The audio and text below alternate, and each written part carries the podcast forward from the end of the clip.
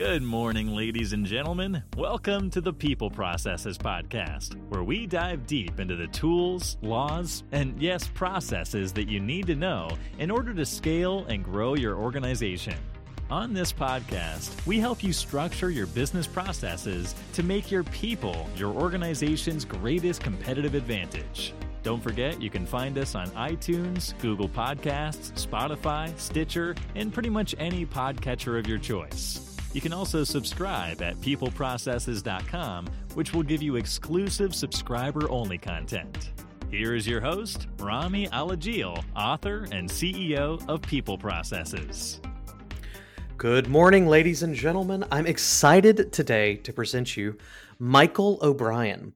He is the Chief Shift Officer at Peloton Executive Coaching. He helps leaders prevent bad moments from turning into a bad day. He has shared his personal transformational last bad day story and leadership advice on TEDx stage with Fortune 500 companies, Entrepreneur, Fast Company, Real Simple, ABC, NBC. We're so excited to have him on. And uh, Michael, I want to welcome you to the show. Thanks, Rami. I've been looking forward to this. I can't wait to sit down with you and have a nice little chat about people and process and all that good stuff. Well, I, I'm I'm excited to hear because a lot of the you know when you think about executive coaching, uh, a lot of people they, they they think it's a little woo woo, right? Sometimes it's a little bit more. How are you feeling, and what are those kind of things? And and I know there's some there's some truth to that. There is a, just a personal connection there, but. Uh, I, I want to talk about the steps you go through, the processes that actually create change that you work on. Does that kind of make sense? That makes perfect sense. And you're right. Like executive coaching in one camp, when people hear they're getting an executive coach, are like, oh boy, I'm in trouble. This can't be a good thing. Right. Another camp is like, oh, is this some woo woo, like, you know, life coaching thing? And then there's a camp that's growing that says, you know what, this is a smart thing to do. I need someone in the trenches with me because business and life are just getting more complex as we go forward. Absolutely. Well, before we dive into that, though, Michael, I I actually asked this question of uh, all of my guests, and it's one of the whenever I get feedback about the show, everyone says they enjoy this part the most. They learn a lot from it. You have a specific story that I know you're probably going to use, but here is the question I ask everybody. Um, you're on top of the world right now. You've you've you've you've built a life and a coaching platform that that's taking care of you and and I'm excited for you. But not everybody's in that position right now and you haven't always been in that position. So I'm hoping you'll be willing to tell me the story of your worst leadership entrepreneurial moment um, that and, and really take us to that story tell us about that day what was going on and what the results were from it uh, because people a lot of times learn more from our worst days, our mistake days, uh, than they do from our best ones. So, why don't you tell us that story?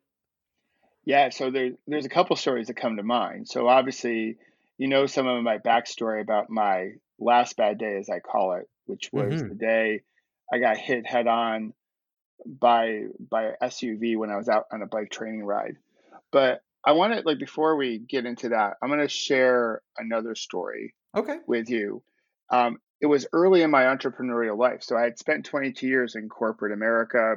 I, the last job I held was general manager for sales marketing operations for a global pharmaceutical company.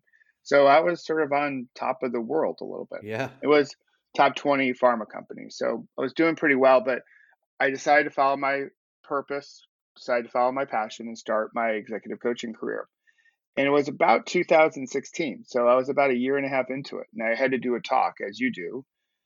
And I went to a new client to do this talk. It was going to be a brand new talk, although I didn't really prep all that well. We had some family issues. Mom and dad are getting older. And so mm. I find myself in that sandwich generation of having kids in college and having elderly parents. And I drove up to meet with them to take care of them. And then I drove to my client in the middle of the night. So I didn't sleep at all. I didn't really have the time or didn't dedicate the time to do my talk, really prep well. And I was trying to do something new because I wanted to hit it big. I wanted them to love me. And Rami, it was a disaster. Oh, no. Absolute disaster. I was 15 minutes into it and lost my way. In fact, I, for the first time in my whole life, in my whole corporate career, I said, "Can we stop?" Like I, you know, and I, I could feel like the beads of sweat on my back and my heart rate was, you know, racing and the blood pressure was up, and I was just off that day. It was a disaster, and I just wanted the whole day to be over. And eventually, it ends. The day is over. I got to my car, and I called my wife, and I said, I, I stunk up the joint. It was horrible. And she's like, oh, you're probably making a bigger deal of it than you realize. And I said, no, no, no. I really, this time I really did. I, I smelled up the place. And she's like, well, what do you want to do? And well, this was definitely a moment of resilience. And I, I thought the whole entrepreneurial journey for me in that moment was over. I was like, this is going to be so embarrassing. Uh, They're never going to want me to do another thing for them again who am I kidding? I should have just stayed in corporate America. So I drove home from Boston. I live in New Jersey. And I didn't listen to the radio the whole time. I just sort of thought about it, thought about the whole experience. And I, when I got home the next day, I took, you know, I took a page out of my resilient book and decided to uh, write a blog post, share some on a podcast, and use the moment as a teaching moment to others and also a teaching moment to me. And that you, when you fall down, you can get back up again. But hopefully, you get back up with a little bit more wisdom. So you go in a bit of a different direction. So I'm happy to say that that day taught me a lot about prep and about focus and taking on too much. Mm-hmm. Also, that you can survive your bad days if you choose to get back up again with resilience and move in a slightly different direction. And I'm happy to say that company is still one of my clients today uh, because it became one of the most authentic moments in their memory and definitely one of the most authentic moments although very difficult moment for me as an mm-hmm. entrepreneur mm. that's a great story we um uh, you know no matter your profession uh, you're gonna have some bad days i have a very similar story uh, uh, into this was just last year for me. It was it's not I wouldn't rank it as one of my worst entrepreneurial moments, but man, it still it sits in the pit of your stomach whenever there's that public kind of shame like that or mis- you know you blow up. I I had a um, uh, my wife was seven months pregnant, and I had a talk to do in I think it was October of last year. It was not that long ago, and I was supposed to fly to L.A. My wife and I were going to go. We were going to spend, you know, like two or three days out there before, go to the, it was a big trade show for HR and we were going to kind of walk around and, and, and, explore the city. And right before we went, she got, she got sick. She got feverish and, you know, just kind of flu stuff in October. And I wound up, uh, so we said, well, we'll just delay. We'll, we'll fly out when you feel better, or I'll just go without you. And it wound up being, um, I got sick too. And oh. I still decided to go anyway I flew out. It was like a the the speech was on a Friday. I flew out that morning and just did a direct like I'm gonna fly there. My talk's at two. I'll go give my talk and fly right back.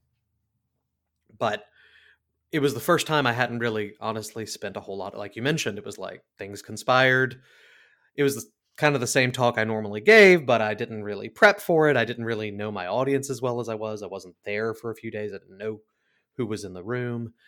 Uh, and I went up there and talked for 45 minutes. And I swear, man, the the room was there were there were probably 30 people left in the room when I was done. Started with oh hundred. wow, it oh. was it was so bad, and I couldn't even see. I feel, I feel I you, just, brother. Oh, That's rough. Um, yeah, yeah, yeah. So I've never never followed up with them. I just went home, went home, went to sleep, and uh, no, I, I, I did reach back out and, and and check in. It wasn't like a keynote. I was just one of the you know one of the speakers, and yeah, uh, I don't think they're having me back next year. Let's go with that. Yeah, but those um, moments, uh, those moments yeah. are are great learning opportunities for all of us. And hey, the reality is that we all have a moment or two, hopefully not more than two, yeah. that can help us really define who we are. And then it puts you, hey, that story puts you in a position to be an even better consultant and coach and partner to your clients because you've got oh absolutely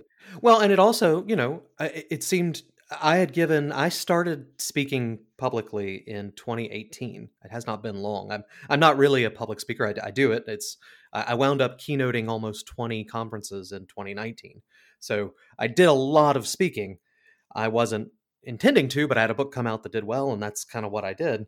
Um, but it, I, every single one of the talks went great, better than expected. I had no idea that I had a talent for it, that it was what I liked to do, that I could do it well, but I enjoyed it and it went great. Uh, and that's when I think that like beginner's luck wore off, you know, and it's like, oh, this is actually a very difficult thing to do consistently and right. And it kind of taught me my limits on on where that was. So, heck of a thing. Um, but man, uh, th- that's a that's a, a, great story. Now, but that story, I mean, it, it, it it taught you a lot about resilience. But I think your origination story for kind of you, t- you in your in your website, you talk a little bit about the story where that really kind of sets you up to change how you um, view events like that. And I'd love to hear that story as well.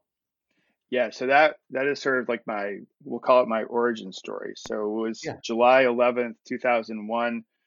I was out for a company offsite in New Mexico. Most of your listeners can appreciate these offsites. It was a fly out on Monday, fly back on Friday. Mm-hmm. And in between, Rami, they were going to torture us with PowerPoint and team building activities. And I decided to bring my bike mm-hmm. to cross New Mexico off the states I've ridden my bike in. I have a goal of riding in all 50 states, avid cyclist since I was a young kid. And I was going to get exercise and like breathe in New Mexico. I had never been. I was all excited. And on that morning, I came around a bend and a Ford Explorer was fully in my lane, traveling about 40 miles an hour based on what the police estimate, and didn't have enough time to avoid him. I thought surely he would see me, he would swerve to avoid me. His whole whole truck was fully in my lane. I was right on the white line, exactly where a cyclist is supposed to be, and I couldn't react fast enough. I remember hitting his grill into the windshield I went. I still remember vividly, Rami, the screech of his brakes. And then I came to the asphalt below when he came to a you know halting stop. And I regained consciousness and I was surrounded by EMTs, fire, police, emergency technicians, and I knew my life was in balance, in the mm-hmm. balance. I knew well what I thought was, hey Michael, stay awake don't fall asleep, whatever you do. If you fall asleep, you may never wake up again. And for me, growing up, I thought I was following the script to the letter of the law, like crossing every T, dotting every I. Like, here's the script you get, Michael, to be a boy, to be a man, to be a provider, a dad, a father, a leader. Follow the script and you'll have success. And I thought I was doing that. I was on my hamster wheel, grinding it out hustle and grinding, as they say. But I was also doing this, I was chasing happiness. And this is in 2001. So this is before we have some of our judgment social media platforms like Facebook and Instagram and LinkedIn, where it's so easy to compare ourselves to others. I was doing a lot of comparison. Hmm. You know, me against my co- colleagues, neighbors, trying to keep up with the Joneses, all that. I thought I would be happy once I got promoted, once I got that new car, the bigger house, or all that jazz and then here I was in on the cold desert as, asphalt of New Mexico fighting for my life. And they put me on the medevac to take me to Albuquerque, the only trauma one center in the state. And I made a commitment to myself. I was like, in the bargain you make when you're close to death, you're like, if I live, I'm going to change life. I'm going to change how I live my life. I'm going to stop chasing happiness. And off to the trauma center I went. The first surgery took about 12 hours. I spent four days in the ICU. I came out and the doctors told me about the extent of my injuries. They said, "Hey, your your future is going to be a lifetime of limitations and dependency. Probably never going to be able to walk very well again. You're probably never going to get back on the bike." And in that moment, Rami, like my whole world was shattered. Here, mm. I made a commitment that I was going to stop chasing happiness. I couldn't find it any happiness in that moment. Right. So I all I wanted was the old version of me, like the stress puppy who poured all the stress inside. Because as a guy, you're not allowed to like be vulnerable, right? That was the script I was following. So I'd pack right. the stress inside, and yeah, if you pack enough stress inside, eventually it bubbles up, and it it bubbled up in a in a form of an SUV. And when the doctors told me about, hey, your future is uncertain, some of the emotions that we felt through the early stages of COVID in this country, the fear, the worry, the anxiety about the future, man, I felt all of those in those moments. I was angry, I was frustrated, I was bitter, I was even revengeful. I thought the driver shouldn't have been driving, he had a revoked license. You know, mm. he harmed me, therefore I will harm him, an eye for an eye. That's what I was taught growing up. And I stayed in that funk until a mentor told me, Hey, Michael, everything in your life is neutral until you label them, label your events. He said, Nothing has meaning until you give it meaning. The meaning you're giving this whole thing right now is that you're the victim. And certainly I was. He said, You can change your perspective, you can reframe it, you can label this in any way that you want to label it. So that's your choice. So you can stay a victim to this, or you can find a way to rise up and respond to this accident and be known by your response to it as opposed to being defined by it. And that was sort of the beginning of a big aha and a new way of living, but it was a new way also. I brought that back into my corporate life and I credit my accident and the recovery. I do believe my accident happened for me, not to me. Just like I believe COVID is happening for us, not to us. It helped me lead in a different way that allowed me to get to the executive suite at a very young age. And so I credit my recovery as a as a big driver in helping me reshape my life, shifting my life, if you will. Wow. So when um, when you came back, you what were kind of the mental differences? What were some of the obviously you you you moved from that kind of victim mentality to uh, this somehow can be an opportunity. Um, but what were some of the the differences in, in maybe action or thought that that helped that you think made a difference in propelling you up to um, those higher echelons of of the corporate world? Yeah, one of the big ones was the fact that each day I spend some time just being quiet. When some people can call it meditation or mindfulness, at the time of my accident, my recovery, I didn't know much about meditation. I was like, well, that's mm. what like people in California do, like the crunchy granola right. woo woo people, right? Those woo woo coaches. That's what they do. I was like, but it, but I knew I knew the mind was so powerful in sports, and I grew up mainly as a sports as an athlete, more of an athlete than a scholar. Hmm. That's how I got through school. So I knew mindset was important. I knew if I could get my mind right, I could get my body right. That my thinking could shape my environment as opposed to allowing my environment, which I was doing, to shape my thinking because I was thinking as a victim. So I knew I had to like change that. And when I had my big aha the next morning, I decided I was just going to spend some time in the morning just to get quiet, to connect with my body and my mind and set my intentions so I could be present. So I think one of the big things, and I think this is even more important today in 2020 than back then, because now we have so many more gadgets to distract us, mm-hmm. is that great leaders need to be present. And when we're present in the in the moment, we can see more of our movie. If we look at life as a movie, when we're present, when we can slow things down and connect with our breath, we can see more frames of our movie. And with that awareness, then we can see, you know, our aperture, if you will, using a camera analogy, widens and we can see more. And with that, then we have more options. And right now, today, we need more options to solve the complex problems that we're facing. So, for me, one of the big steps is each morning I get quiet, I set my intentions for the day, I ask, How do I wish to be today? What do I wish to do? What are my priorities, basically? And what do I want to have more of at the end of the day? And those three questions frame frame my day. And I do check-ins throughout the course of the day, but pausing and connecting with our breath I think is vital in our very busy hamster wheel type of life that many people are living. And I think a lot of people have felt in the early phases of COVID this like adrenaline rush of like we're so busy, we're even busier. But are we busy doing the things that matter? Are we busy on the things that will eventually move the needle towards what we want to create as a business owner? I think all of that is, you know, that's excellent advice and that um, as an individual, um, I cannot recommend meditation enough. I uh, I also um, I mean I, I, I meditate every morning. It's uh, one of the key parts of my life, and I think it's one of the main reasons that I, like you, I can credit a lot of my success to having that intention each morning.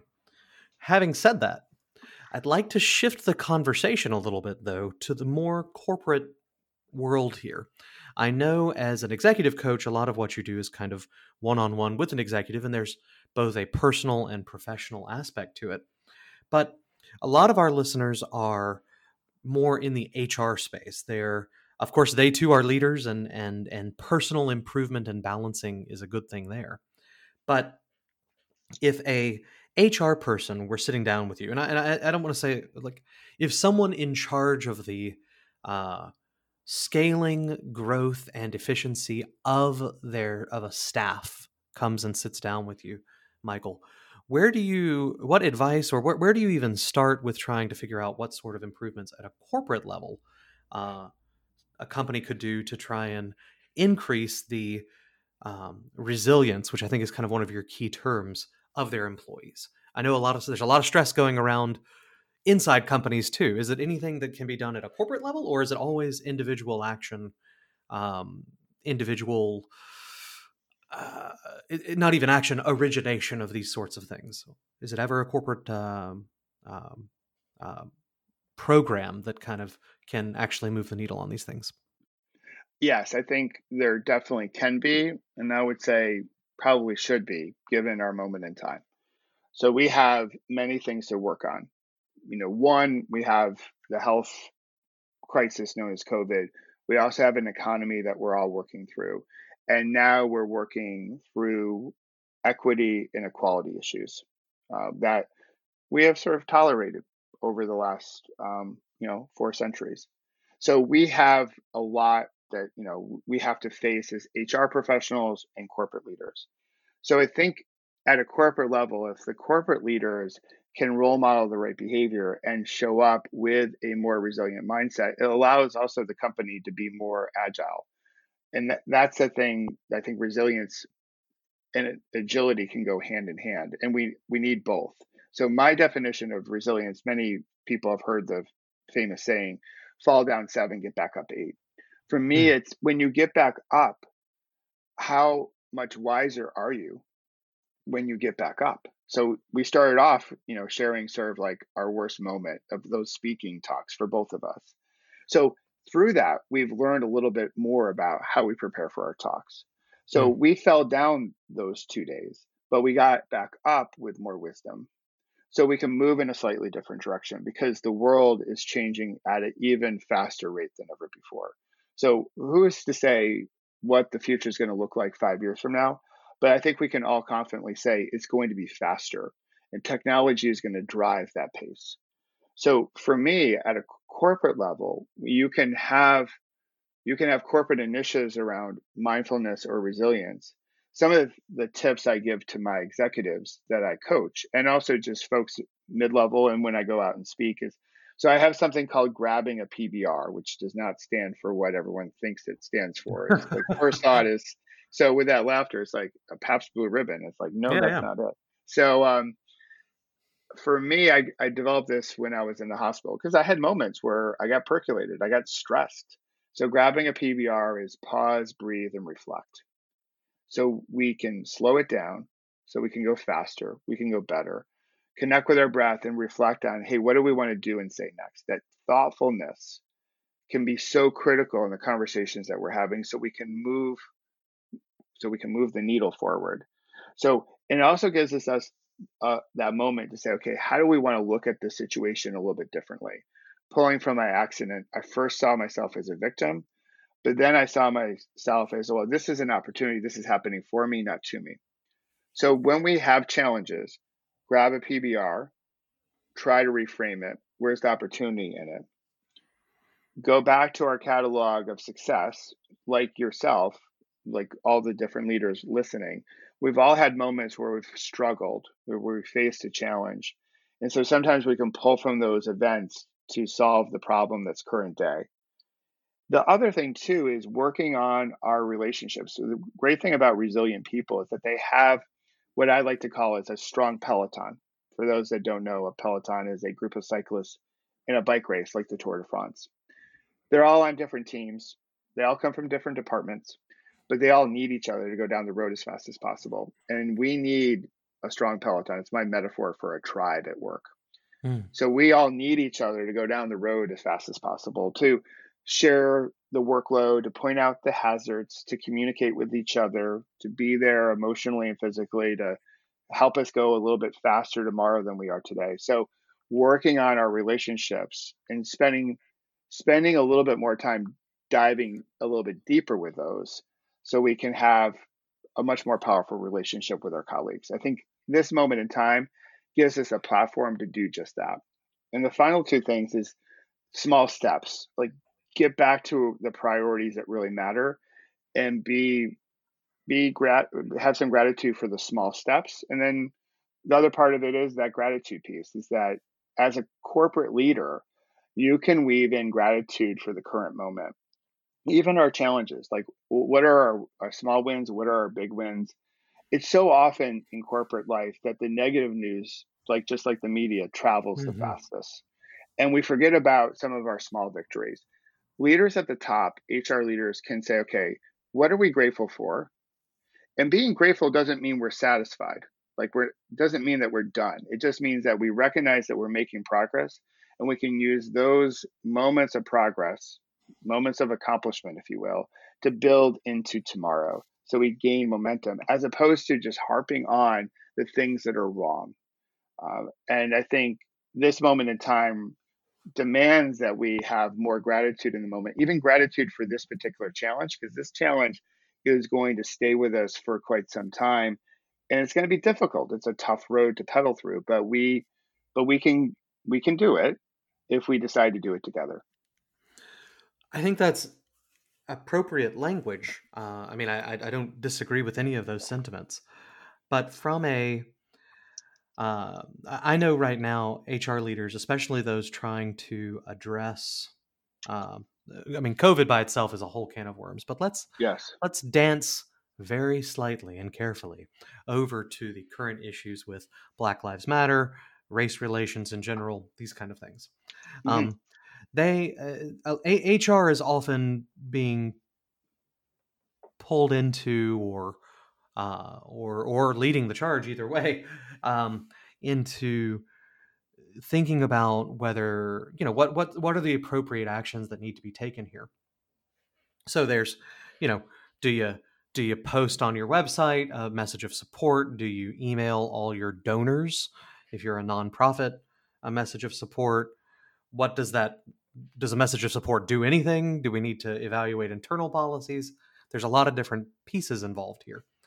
Um, in working together as a team, uh, one thing that I've I've I've gotten feedback from listeners on is that people are so uh, scared at the moment that, for example, in, in, your kind of example of having gratitude for the event, um, that any expression of positivity, uh, it doesn't matter what it is, any expression of positivity um, about anything uh, is a is is minimizing the negative effects. So, for example, after you were hit by your, you know, hit by an SUV, if your company had sent an email that was like, you know, we're so excited uh, for Michael's opportunities now that he can't walk. Right? Um, there's a put. There's this immediate. Uh, you know, it's going to be tough for him. It's going to be tough for all of us, but this is going to be great. In the end, Michael's going to come out better than before. Um, it may work, but you may also have been somewhat resentful of that message. Um, uh, do you have any kind of advice for how to start these conversations or how to uh, take these sorts of gratitude actions in a broader or more corporate or or open environment. As i mean as an internally it's obviously the right policy. It's obviously what a leader needs to do in order to view in order to correctly calibrate his vision or her vision um, uh, in terms of what opportunities are there how do we move forward? It's absolutely right. But when it comes to internal or external com- communications inside a company I fear that uh, listening to your story, there would be pushback, significant pushback to doing that. Yeah, so I think every company should have a good copy editor and a good commun- corporate communications department. yeah. So I would say, not to wordsmith during our conversation, but the, the message of like, hey, we're excited for Michael or excited for this moment, um, looking for a different word to describe it to say, hey, this this moment has come to light. Um, COVID's allowed us. I think COVID has allowed us to look at Black Lives Matter through a different lens because we've looked through this lens before, and because of just the pace of life, this moment for me and a whole bunch of other people I've spoken to feels different. At the same time, many people I've talked to feel they feel like, well, we've seen this movie before. So I think we can articulate that yes, a company statement is needed in this moment. For companies that haven't made a statement, I think they're missing the moment. I think it's an external communication out, but there's also internal communications in. It could be a we know we have a lot of work to do ahead, just like Michael has a lot of work ahead of him. The way we do it, though, is through greater awareness. Sometimes we need to learn, sometimes we need to unlearn. We also know this about Michael's case that he can't do this alone, just like we can't do Black Lives Matter alone. Everyone needs to chip in.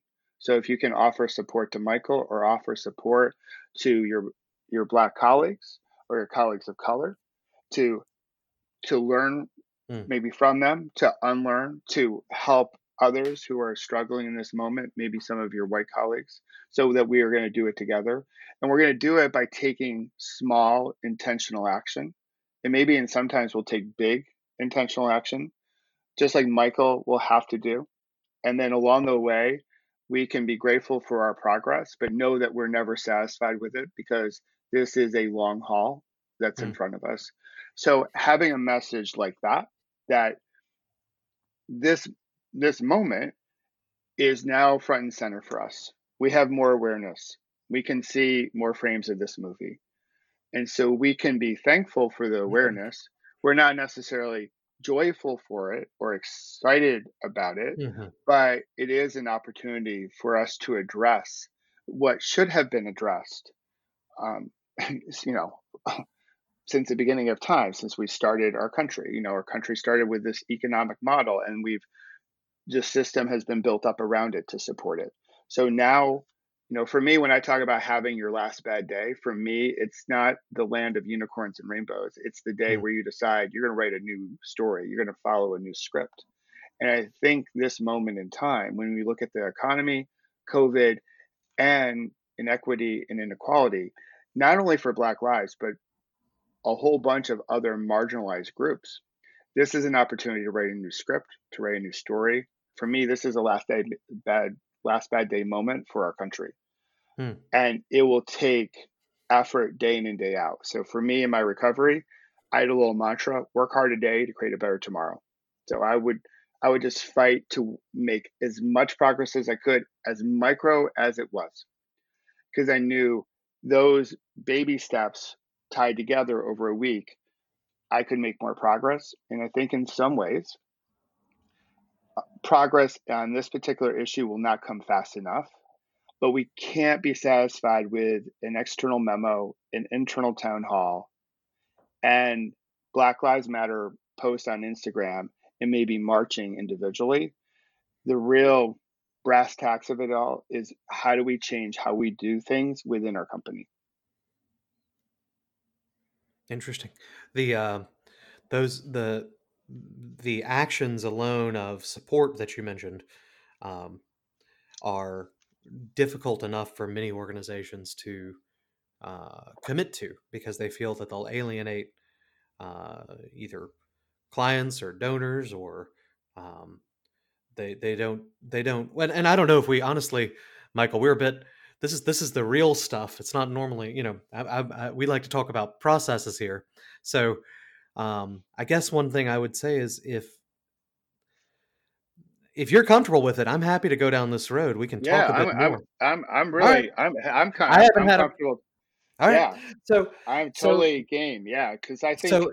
as a la- as kind of the last if you if you use this last bad day story if you're thinking about these bad moments to turning to a bad day these are kind of some of the key ideas as an executive coach but as an executive coach you're also weighing in on the big matters of the day so we're going to kind of do a little little talk about this and uh and and see where we go from there. So when you think uh, hey i've got a i'm a, I'm a tire shop. Here i am on you know in a in, in my town and we we change tires we put on new tires that's what we do. And um, their office manager who is also in charge of the employee handbook and complying with the law uh, this is a common person. This is someone who's out there and perhaps they have some people on staff who feel that they should make a message of support i mean the bare minimum stuff you were discussing an external message of support some sort of internal communication and a, and a, and a discussion among the employees, that alone is an incredibly high bar. They, uh, many of those organizations are going to feel incredibly uncomfortable moving into that. Work is a place you go to do your work and go home. Why would they step into that? Why should they step into it? Or it, it, another way that you could possibly talk about it is what would be the framework for evaluating a decision like that? Um, if you were kind of advising one of these business owners? I would, in terms of advisement, I would want you know would, want to sit down with them and say, okay, you know, how do they how do they see current day and what side of history do they want to be on? So we continue to make progress, although albeit at a glacial pace. We have events like these events with, with George Floyd and Black Lives Matter that are lightning bolt moments that gain the nation's attention. And so then we can accelerate our progress. So business is going to continue to change. The community in which they work will continue to change. And how do they want to represent their brand? And how do they want their brand, their company, to speak to their community? And I would also work with them with this concept that as they do their work, you know, putting on tires, right? Sure. So basic, basic job. We all need tires. And you can say, well, it's just like I just put on tires. But you know what? Putting on tires is that's a safety thing, right? You you change you change tires that are unsafe tires and you put on safe tires for a driver, then they're more likely to obviously drive better. If those tires don't get changed, there's there's a risk that comes to the driver of that automobile, but everyone else around them. So what they do is just not changing tires. They create they create safety in their community by doing their right. job well. And I would want to take that mission. They may not see it that way. They may just say, "We just do tires, Michael." But I see it as, no, you're providing safety and security to a community because what happens to one driver happens to all of us. There's a cascade, a ripple um, you know, type of effect when we drive. I mean, anyone who's been in a traffic jam knows that. So I would want to talk to them about the purpose of their work, the mission and the branding that they want for their company. And then we'd talk through like, okay, what are the what are the barriers to putting a message out there? What what are they risking when they do that? What, or at least what they think they're risking. Hmm. Because this is a moment then to say, just like we put tires on your car car that are better that are safer that provide security we also want to be a company that provides safety and security for all of our community members ones who are our customers and ones that may become our customers you know in the future that that's who we are as a company. Uh, and if they want to step into that that type of mission that type of statement and right. to work with them on crafting internal and external communications and then processes within their company to say what can we do to shift our perspective on this moment? Because maybe some of their workers have also followed a script. Like when i was growing up my high school had four students of color. It was 432 kids. I lived in wonder bread so 432 kids four students of color and I didn't really understand what it was like, you know, a diverse population until I got my first job out of college and I happened to work in Washington, D.C. So some people, I don't think we have to have this moment that they have to apologize for their upbringing. But now that we have an opportunity to say, okay, well, maybe I can ex- expand my awareness, and maybe we want to send a message and stand, you know, back that message up with our actions that sends a message as to who we are as a company out to the greater community that ties into the overall mission and the purpose of what we do.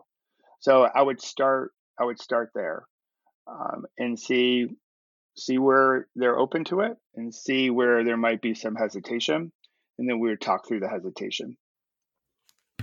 Interesting. When the, uh, you know, your your discussion of are you changing tires or uh, creating safety in the community, it, there's an old anecdote that everybody, uh, a lot of business owners are familiar with, but it's, you know, there are three guys uh, building a wall. Have you heard this? Where they're, uh, I might have, but share. Yeah. So so there's uh three guys, and they're each one's building a wall. Uh, they're working on a on a big project, and uh, he goes up to the first guy and he sees the walls kind of wobbly, and he he said, "Hey, what are you doing?" He says, "I'm I'm laying bricks," uh, which is true. He goes to the second guy, and it's uh, a better wall, and it's a, a straighter and cleaner, and, and and he says, "What are you doing?" He says, "I'm making a wall to keep the elements out." Okay, all right. And then he goes to the third guy, and it's perfect work and glorious. And he, he says, What are you doing? And he says, I'm building a cathedral to God. Right. Mm. So the the vision of what your mission is what are you trying to accomplish has immediate effects on the the i mean if you want to go to the pure uh, bottom line idea it, it, has effects on the bottom line by by having people incorporated into a broader vision or a more meaningful vision you get better work um, and uh, it has to be an, an, an, an a truly held vision belief in what you're doing uh, but by shifting that from what are we doing? We're changing tires to, well, we're we're protecting the members of our community from dying. We're lowering the incidence of mothers who are dead with children, um, or something like you know. It's it's a it's a it's a mental shift, but it probably means they're going to be less likely to forget the lug nuts, right? Um, so that's a, a, an interesting mind shift, and it's a, an interesting opportunity uh, if again to go back to your how do we turn these challenges into opportunities? Obviously, there's a cultural and broad opportunity, and there's an opportunity in the uh, um, um, development and equality of the country, all those sorts of things. But there's also an opportunity from a business perspective if you if you are feeling truly moved by what's happening uh, in the country and you haven't your company right now is one that is very focused on a minimal goal, on a simple goal, changing tires, uh, taking care of kids, but you want to change that. You want to broaden it. You want to uh, be able to have meaningful work. This could be an opportunity that allows you to make that shift. As a small business owner, a lot of times it's, uh, you know, we start in positions where our job is to do this thing and we we grow a, a company that does a thing. Uh, but as you as you become more successful, the shift to making that work meaningful uh, is difficult to make sometimes because your employees have may have resistance to moving the conversation in that direction. Uh, this could be an opportunity to do so. So that's an, an interesting point there. Yeah, I, I absolutely I agree. And then it's also I think Rami is is taking an attitude or a perspective instead of looking at the world through a lens of scarcity, which is the common model of fear, and there's only so much to go around. It's if we take this action, if we step into this moment in history, how do, how can we look at the world through a lens lens of abundance? So maybe some of the past practices of this tire shop has alienated, but they don't know it, part of the population and because they, they haven't been seen as inclusive or welcoming or whatever other word we want to use. And so now, if we open up to say, you know what, we want to stand on the right side of history, we also want to take action. And we may not necessarily know what action we need to take right now, but we're committed to taking action. And we're committed to learning from our customers who are colored you know the you know and in our black communities in our brown communities and learning together and taking action together because we are committed to this then it can open up, I think, other possibilities for that business to make a greater difference, to help fulfill their mission even further. And with it, sort of the bottom line of running a business. I think the top line and the bottom line will be impacted, but there's also something more important. It's the imprint you make, it's the soul of your business. And this is a moment to look in the mirror and check the soul of all of our businesses, besides just the bottom line and top line. What do we stand for? And what kind of impact do we want to make? What kind of legacy do we want to leave behind? And I think this moment calls for that type of reflection uh, for us as individuals, but also for us as business leaders. Well, Michael, I think we've had uh, we've just scratched the surface of this conversation, but we're coming up on uh, towards the end of our podcast, and I'd like to get go through a couple of quick questions that that we, we try to ask most of our guests, and it's not. Um, I hate to kind of break off the conversation, but I think we've given some good thought to it, and I hope some of our listeners have found this conversation to be um, illuminating or at least sparked an idea internally. Um, let me ask you a couple of quick questions. Just these are totally these are what we call our our, our fire round, our quick quick stuff, uh, so the people can maybe get to know you better. Uh, your book, Shift: Creating Better Tomorrows, Winning at Work and in Life, uh, is available on your website. But if you had to go back to when you started your organization uh, and recommend one book to go alongside your own, what would what book would you recommend? I often recommend The Alchemist. Ah, that's a great book. We'll have a link down in the description below. Um, but yeah, uh, speaking of your ideas of abundance and and uh, ah, I, I, I love that. I can't remember the guy. It's a hard name.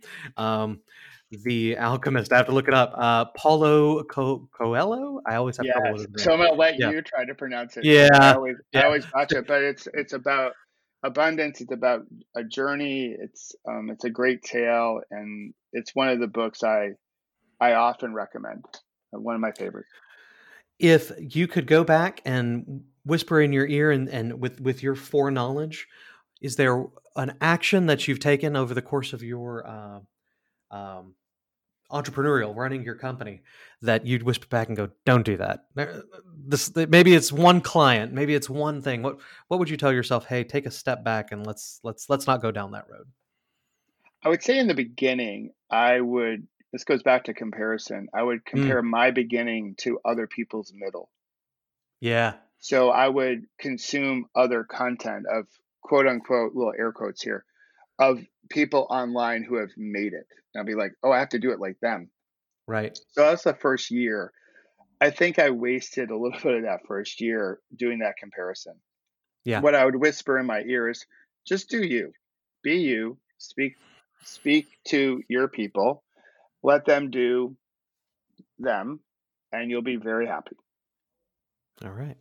And in the next six months, in the future, what have you got uh, kind of floating around on the dry erase board as an idea? What is it that you that you're excited or evaluating right now that's going to happen in the next six months?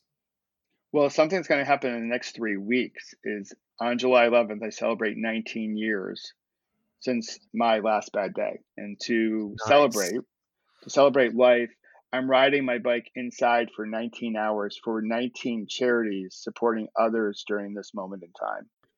So I am really looking forward to that. It's it's mentally and physically draining. Some people have called it crazy, but what is crazier is the the racism, the sexism, the poverty, the hunger that kids feel, all that that we've tolerated, that's crazier than riding my bike inside for 19 hours. So the ride is called the Thank You 19 ride. It's a ride to celebrate life, but it's also a ride to celebrate all those who are supporting others at this moment in time because I know I'm only here today because so many people supported me when I needed the most help. So I am most excited about that over the next three weeks. And then from there, I bet I have a few more projects for the the remaining part of the next six months. How I bet so. Well, that sounds that's that's going to be a heck of a thing. Uh, 19 hour bike ride's a long time, man. You, have been it prepping is. for it. Uh, I've been prepping. Oh yeah. So I did 200 miles on Saturday. I rode 11 hours. So uh, it's going to be the longest ride I've ever done in my life. and I'm riding basically 50 minutes, 10 minute breaks each mm. hour upon the hour, riding from 12:19 a.m. to 7:19 p.m. And it's it's all around the whole fact that it's 19 years this year, and we had this thing called COVID-19, and I was yeah. like, wow, there's something there with the number 19. So we're putting stuff stuff together, and of the 19 charities, I know there's one that speaks to someone, and we get to raise some money for them and pump them up and give them publicity because they're doing amazing work and we get to celebrate life along the way. So I'm looking forward to it. I probably will not ride my bike on July 12th or until July 13th, but on July 11th, I'll be on that bike for quite some time. I bet. Well, uh, so if people have been listening and they're thinking, you know, I, I like I like Michael's ideas. This is a, uh, you know, we have a lot happening in the world and in our business, and and I would really like to maybe have a conversation with Michael about uh, bringing him in as a coach or talking with us more. Um, or heck, I just like the guy and I'd like to have a conversation. How should they reach you? And um, is there anybody who maybe uh, isn't a good fit to reach out right now? So anyone can reach me through my website, which is michaelobrienshift.com. Link in the and description below. Yeah, and there they can grab my free workbook, which is a Better Life workbook that helps them build resilience and also manage their energy. That's something that we also have to manage quite well during this moment in time. So we don't bring just our energy leftovers to the people that we love the most. As far as like the fit, I would say, you know, the people that I gravitate towards are people who want to create a better tomorrow. So if you are happy with how it's always been and you're like, I don't see any need to like grow and develop, you're probably not a good fit, that doesn't mean I'm judging it. Um, I still would be open to a conversation because I just like connecting with people. And sometimes those conversations lead to like, well, you know, there's that one thing, Michael. So I would, you know, so who know, like I'll leave it up to that person. But I'm, you know, I I've been given a second shot at all this, and for me, I'm doing what I believe I'm meant to do. And if I can help people shift their perspective on things to step fully into this wonderful life we have, to change things for the better from a corporate perspective, from a business perspective, or just in their own living rooms, uh, then I'm all about it. It brings me a lot of joy. It brings me a lot of happiness, and I'm excited to do it. Awesome. Well, like you said, links in the description below. Uh, give a click, check out, download his workbook for uh, helping prevent turning a bad moment into a bad day. All kinds of great information in there. Check him out online. Michael, thank you so much for coming onto the podcast and sharing your uh, your wisdom with us.